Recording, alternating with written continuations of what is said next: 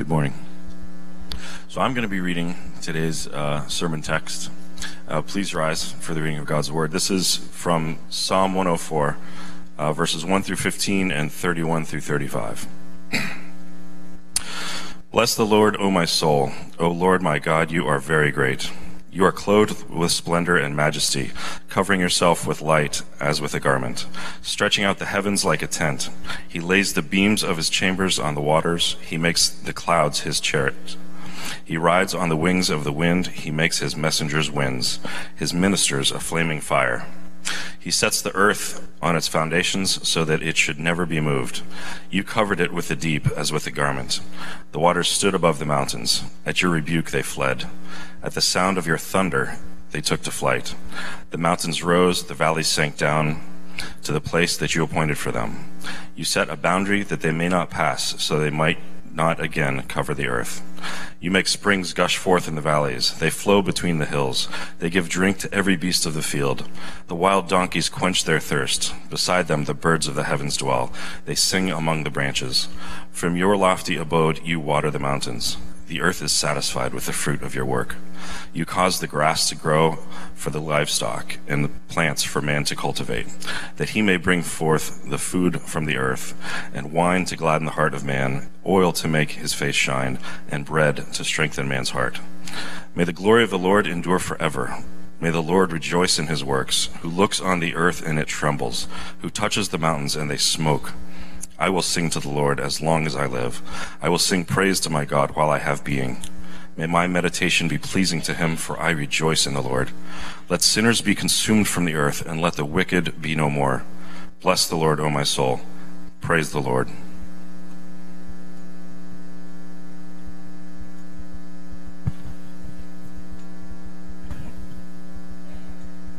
Let's pray. Well, Lord, we thank you for your word believing, God, that you have inspired every jot and tittle of it and that it is living and active. So, Lord, we pray that you would make the book live to us today, Lord.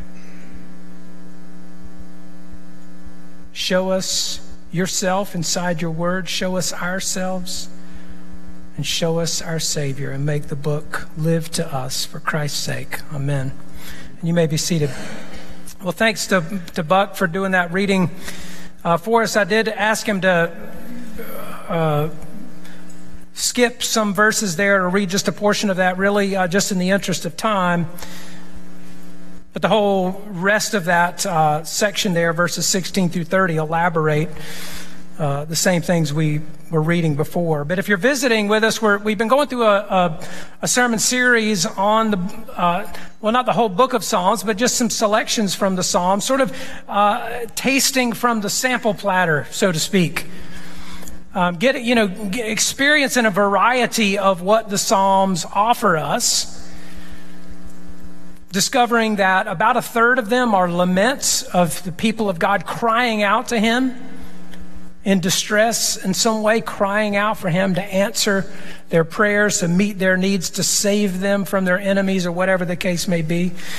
Um, that about 10% or so are Thanksgiving Psalms. We looked at one of those a couple of weeks ago, and about 20% of the Psalms are hymns, like we read here in Psalm 104. That a hymn in the Psalms is just a, a pure praise to God. It, it simply praises God for who He is and what He's done. It's not uh, thanks for what He's done for us. It's not asking Him to do something for us. It is simply a, a declaration of pure praise to Him. And that's what Psalm 104 is. And this one in particular praises God as the creator and sustainer of the universe and reminds us that even when we're crying out to Him, that even when we're crying out to Him in lament, that we do so because of His total lordship, of His absolute lordship over every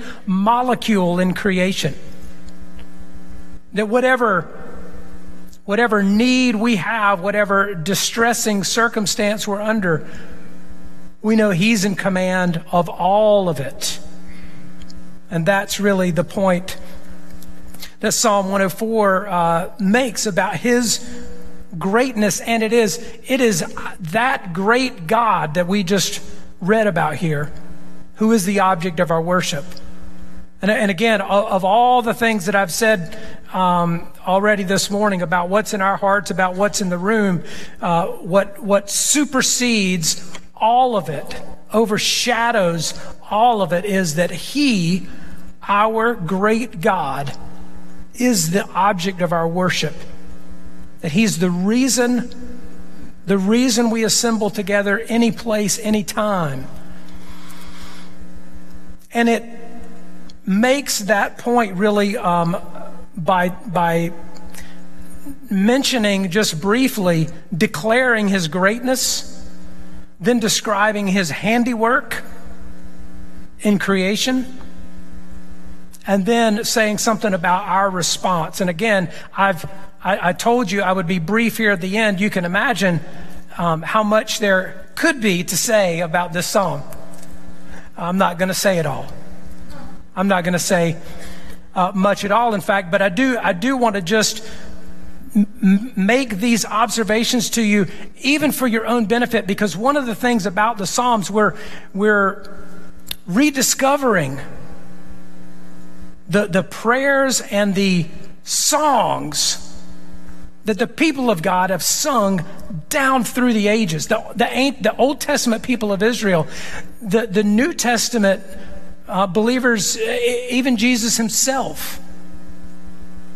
The first century church and on down through the centuries, were recovering something of the songs and the prayers um, that, were, that were on their lips. And the first declaration, of course, it makes is about his greatness. In verse 1, O Lord my God, you are very great. Clothed with splendor and majesty and wrapped in light, it says in the NIV. And you may recognize that phrase from the song, How Great is Our God. He wraps himself in light. Uh, it was this psalm that Chris Tomlin was reading and meditating on when he, when he wrote that song. That was the inspiration for that anthem. And, and it is the, his greatness, even though it makes that statement very succinctly, that is the theme of the, of the psalm. And everything else elaborates that point. Because when the Bible says phrases like, Who is like unto the Lord our God who dwells on high? Who is like the Lord our God? The answer, of course, is nobody. Nothing. Nobody even comes close. There is nothing that compares to him. And we'd be well served to remember that fact and even to begin our prayers this way. If you want if you wanted just to develop um, discipline about your prayer life, and you weren't sure all the different ways you could begin, let me encourage you to begin all the time until you have something else to say about uh, His greatness. You begin with that statement right there. Oh Lord, my God, you are very great. Because that'll put all the rest of your prayers in perspective. It makes a declaration of his greatness and then says all of this other uh, stuff here from verses like 3 through 30, just about his handiwork in, in creation and providence. Uh, Spurgeon said this psalm is the poet's version of Genesis 1. And if you were to go back and study this a little more carefully, if you read this afternoon, you'd see it's got really even a loose outline of the creation account in Genesis 1 here, but stated uh, more poetically. And others have pointed out, like I said, it's just an anthem of creation and providence, but he clothes himself in light. And he, he dwells above everything that he's created. And that's the picture it's trying to paint here that his, his dwelling place is, is above it all, on top of it all.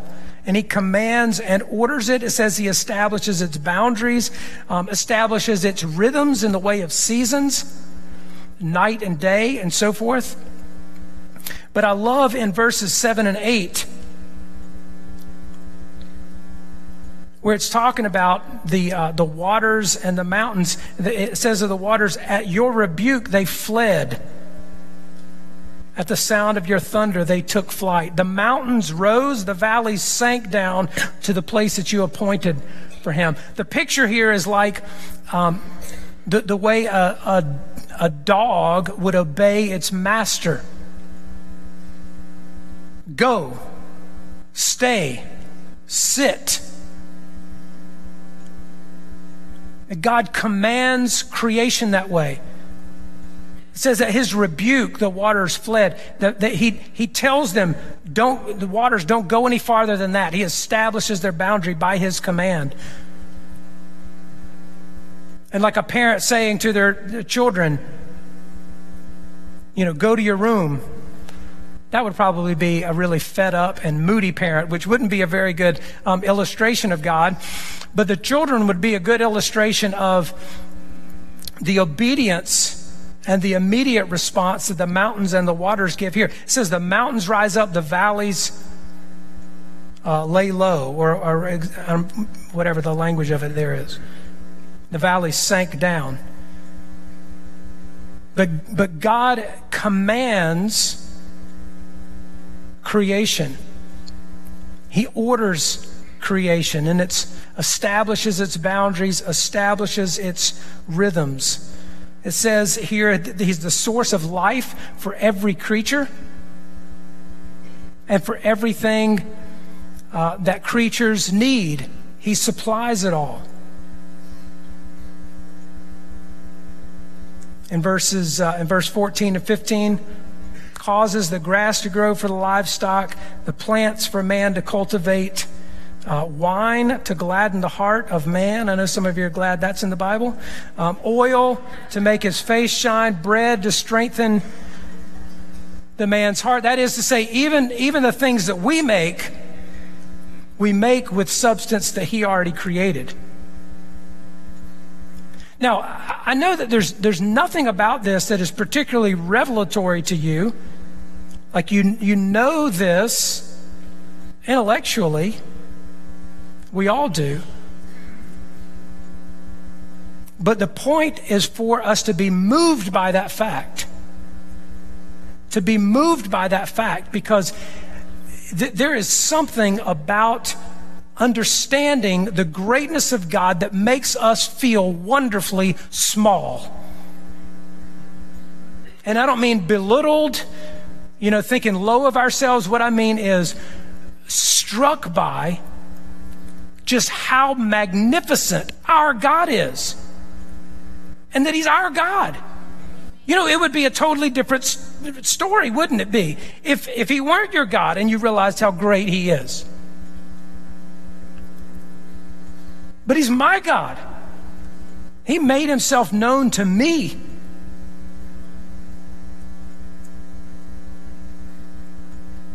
And I'm wonderfully small in the shadow of his greatness. Calvin uh, said uh, a, a, couple of really striking things about God's providence in his, his institutes, but one is it, it is certain, he says, that not one drop of rain falls without God's sure command. Now, that, that kind of statement is actually tr- troubling to believers sometimes, thinking that God is is totally in control because some things seem so out of control. Some things in life seem so contrary to his character and nature. How could he be in command of it? And yet, if you read Psalm 104, and you maybe ought to go back and read it this afternoon, it leaves no room for doubt about that fact. That there is not a molecule in creation that he is not in command of. It is where it is because he commanded it to be and does so for his good pleasure. Not only did he create it, but he sustains it. And so when we read things like we read responsively from Colossians chapter 1, that Jesus was the agent of creation, and that by him all things were created, and in him all things consist, in all things hold together. Or as Hebrews says, he upholds the universe by the word of his power. He didn't just create it. He holds it all together, even right now, for His good pleasure. That's our God. And so Calvin goes on to say, We are superstitiously timid, I say, if whenever creatures threaten us or forcibly terrorize us, we become as fearful as if they had some intrinsic power to harm us. If you didn't follow the train of thought, let me paraphrase. We're superstitiously timid, he says, if when anybody or anything threatens us, or terrorizes us, we think that they have any intrinsic power to do anything to us. Because God is the Lord of it all. Did I mention He's our God? And so then the psalm concludes with how we respond to that. Because this is really uh, perhaps the point, as I said, the, the point is not just the, to know that, like we could answer all the questions right in Sunday school and get our little yellow sticker and a cupcake or something for it, but that we're moved by it because it says in verse 33 and following, I will sing to the Lord as long as I live. I will sing praise to my God while I have my being. May my meditation be pleasing to him, for I rejoice in the Lord. I'll sing praises to him.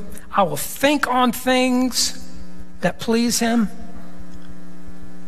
Let the words of my mouth and the meditations of my heart be acceptable in your sight. The psalm says, Psalm 19, I believe, verse 14. And I'll even rejo- rejoice in his ultimate justice. But God is the object of our worship here, and He is a great God. Almost in, incomprehensibly so. Like we can't, we can't say enough that would contain how great He is. And again, it's hard to even, it's hard to even get into words to really get across to people how amazing that makes His grace. I mean, I don't know what to do other than to keep saying it, you know. But that that God, when we were dead in our trespasses and sins, made us alive together with Jesus. Did that God, while we were still sinners, sent Jesus to die for us? That, that God the one who commands mountains to rise up and valleys to sink down, loves you and me with a special love of a father. Does that strike deep at your heart? It ought to yours and mine. Everything Everywhere we turn, everything we look upon should point us to Him. And, and, and one of the things that's lost on us often because we live in what has historically been a, a predominantly Christian culture, certainly a Judeo Christian culture, um, all down through the, the decades of our history. We, we are not conscious as, as much, or not at least as readily conscious of, of, of all the different beliefs and other gods that the, the people of Israel were planted in the middle of a pagan world. All around them were people who worshiped all kinds of other gods that would be temptations to them. In fact, we just read from 1 Kings uh, 12 earlier about their own inclination toward false worship. But here are the implications of Psalm 104 that God does not live within creation, He interacts with it. But he's not, he doesn't live within creation like the polytheistic religions, the Baals that would have been worshiped by people all around them, like we might be um, familiar with, with uh, Greek and Roman gods and that kind of thing, where there are, you know, there's a god of war and a god of uh, love and, you know, this, that, or the other that are just part of creation. And by the way, they're pretty moody too, those gods in polytheism. and changeable. You don't really know what they're going to do next. God is not, God does not live within creation. Um, God is not part of creation. Like uh, New Age and, and pantheistic religions would say, that say everything is God. Okay, so God is not in the trees, for example. He's not, he's not in nature. And, and, and, even Christians can make this error sometimes of, of thinking, you know, when I, I go out in nature, I, I, I sort of feel God's presence. I understand what you're saying there, that somehow um, getting out beyond walls and into his creation connects us somehow with him. But it's not because he's in it, although he's present everywhere. But unlike New Age and pantheistic beliefs that say, you're a God, I'm a God, the trees are God, everybody's a God, everything's a God, God's in it all, it, it is not true. He's, he's separate from His creation, and it is His creation by the way. And again, I know I'm saying things that presumably you already know. I'm just saying it emphatically uh, so that maybe you'll be struck by it in a fresh way today. He didn't create everything and then leave it to function by itself. He certainly isn't absent from it in a world that just operates randomly. If you, if you read Psalm 104 and believe what it says, there is no room for randomness at all. There's things don't happen by chance in God's universe.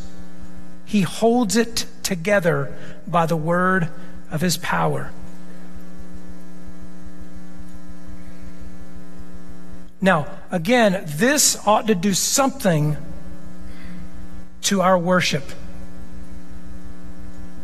This ought to strike us with a sense of awe that while He is Father, and while He does love us with a fatherly love, He is great beyond our description.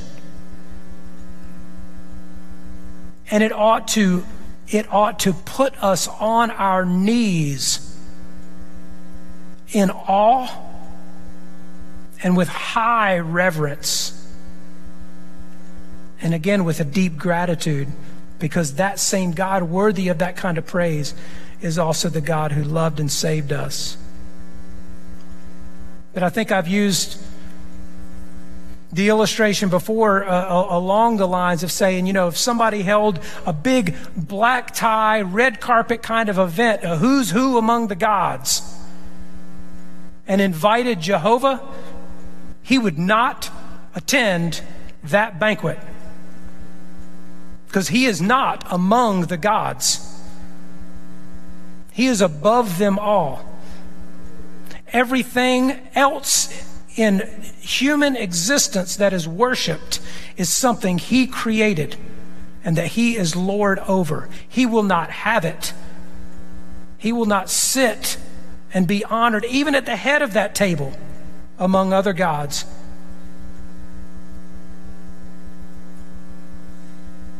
He commands and it obeys, and all for His good pleasure.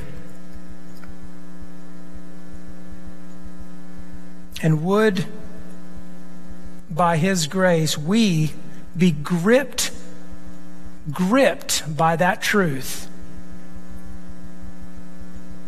that our worship of Him begins to approach something befitting that, that greatness that he possesses. And that our love for the world that we occupy, the world that needs to know that God, who needs to be reconciled to that God, would He, by His grace, move us uh, to that place? I, I had a. Um, slide I was going to show, but I'm going to actually just um, ask Jim to skip that and say, um, ask Dean if he'll uh, come forward as I pray. And I want us to conclude uh, singing that song, How Great is Our God, inspired by this very psalm uh, before we receive the benediction today. Would you pray with me? Well, Father, you are Father to us, and we thank you for that fact because you set your love upon us. But Lord, you are you are great. O Lord our God, you are very great, clothed in splendor and majesty, and wrapped in light. As high as we can see in creation, we could not even see how, how highly exalted your dwelling place is.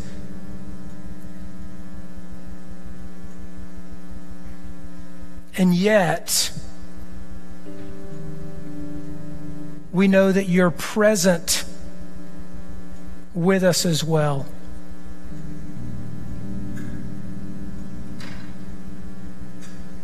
God, we pray that this place always would be a, an assembly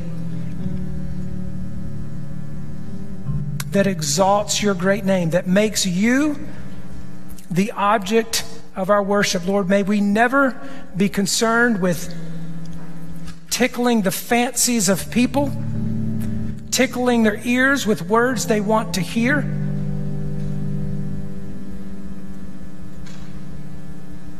Entertaining and catering to preferences. But Lord, may you be the center and the object of our worship, Lord. Strike a sense of awe in us.